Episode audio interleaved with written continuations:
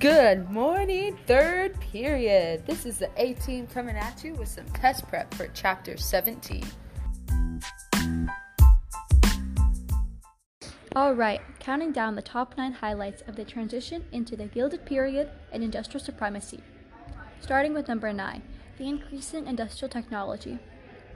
As iron production began to soar in the 1870s and 1880s, new methods for development were discovered. Iron masters such as Henry Bessemer, William Kelly, and Abraham Hewitt developed numerous techniques used to strengthen iron into steel, and soon after, steel industries blossomed across the East Coast, centering around Pennsylvania and in areas concentrated with minerals and ore.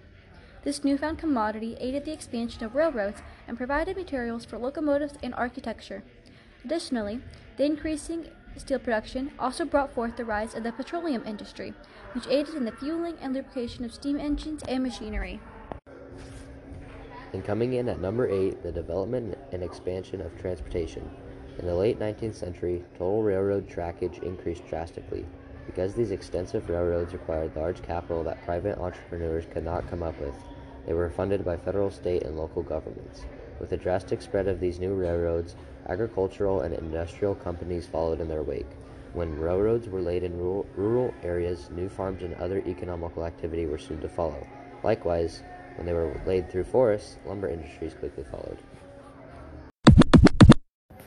And at number seven, the growing corporations, companies, and complications. As industrial corporations rose in numbers across the country, investors and entrepreneurs found a foothold. With the growing industries, new forms of administrative hierarchy were developed in order to balance the responsibilities of the company. This newfound effectiveness made consolation between multiple firms of the same corporation possible. Companies such as the Rockefeller Standard Oil Company applied horizontal and vertical integration to expand their franchise to compete with other companies that they later bought out.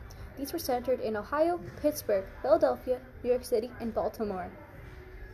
With the increasing of investors, the trust agreement was formed.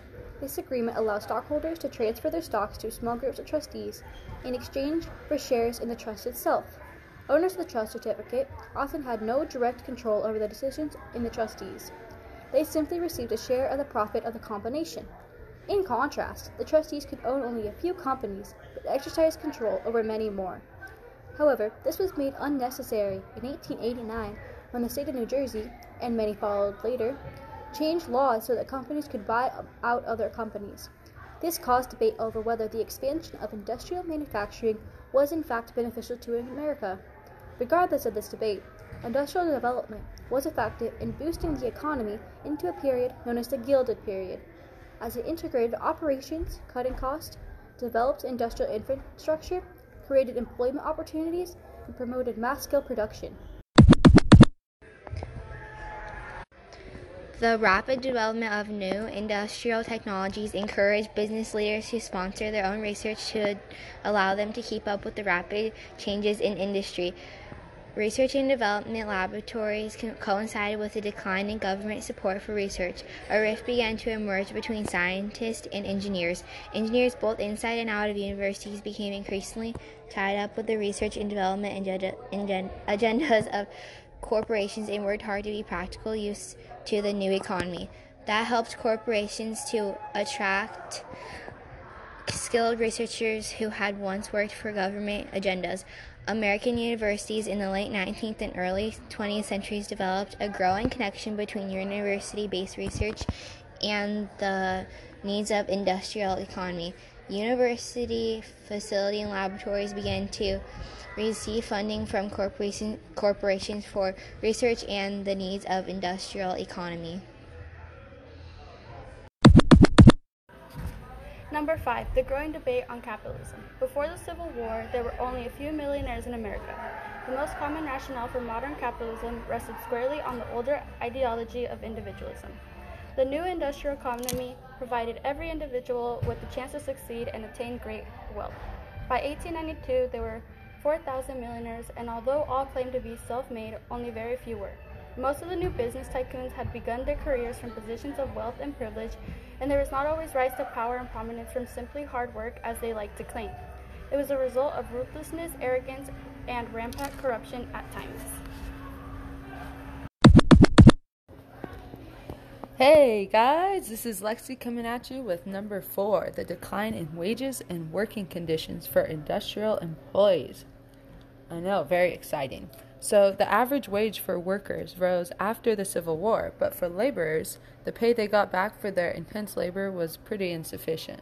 Along with not getting paid well, they didn't have very good job security. Their job depended on perfection, which they performed in the factory, which was usually unrealistic. The conditions that laborers worked under quickly spun out of control, leading to long hours, exhausting work, and low wages. And bouncing right off of that is number three the heightened inequality for minority groups. As time went on and factories developed their efficiency, they began hiring less skilled women, immigrants, and children who they could hire for lower wages than men.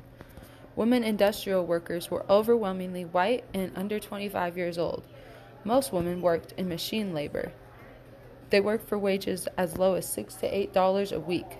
Men's average annual wage was $597, and for women it was $314. Talk about inequality. The working conditions that children worked in were dangerous and exhausting. The age standard for child laborers was often ignored by employers. Number two, the people struggled to unionize against the insufficient working conditions and inequality. The National Labor Union was the first attempt to federally separate unions into a single national organization. In 1866, William H. Sylvis founded a polyglot association of 640,000 members, including a variety of reforms groups that had little direct relationship with labor. After the Panic of 1873, it disappeared. And coming in at number one, the rapid increase of strikes and riots in response to poor authority figures in the workforce. For example, the workers in the Amalgamated Association of Iron and Steel Workers once had a 56 page legislation stating the workers' rights, but by 1890, Henry Clay Frick, head of the Homestead plant in Pittsburgh, decided the legislation had to go. Over the next two years, the company had several wage cuts. Finally, in 1892, the workers refused to accept the wage cut, and Henry Frick abruptly shut down the plant and called in the Pinkerton Detective Agency, who would hire non union workers in the previous workers' place. But when the agency arrived by river on barges, the strikers poured oil into the river and set it on fire while also shooting guns and throwing dynamite at guards near the docking ports. After killing three from the agency and ten strikers, the agency left the docks. Although the strike was successful, the victory was short lived. The governor of Pennsylvania sent in the state's entire National Guard, and in no time production resumed. Another instance where strikers fought for their fair wages was during the Great Railroad Strike of 1877. As a result of a 10% wage cut, railroad workers went on strike, disrupted rail service from Baltimore to St. Louis, destroyed equipment, and rioted in the streets. State militias were called in to control the crowds, and by the end of the strike, more than 100 people died. Another strike in 1894 was led by the workers of the Pullman Car Company, this strike was due to wage cuts of 25% and the refusal to offer cheaper rent for workers. Pullman Car Company even convinced the American Railway Union to refuse handling Pullman cars and equipment. Ultimately, the strike collapsed after Debs and his associates were arrested and, and imprisoned. Overall, all of these strikes were unsuccessful due to federal authority, but they were successful in raising awareness for workers' rights.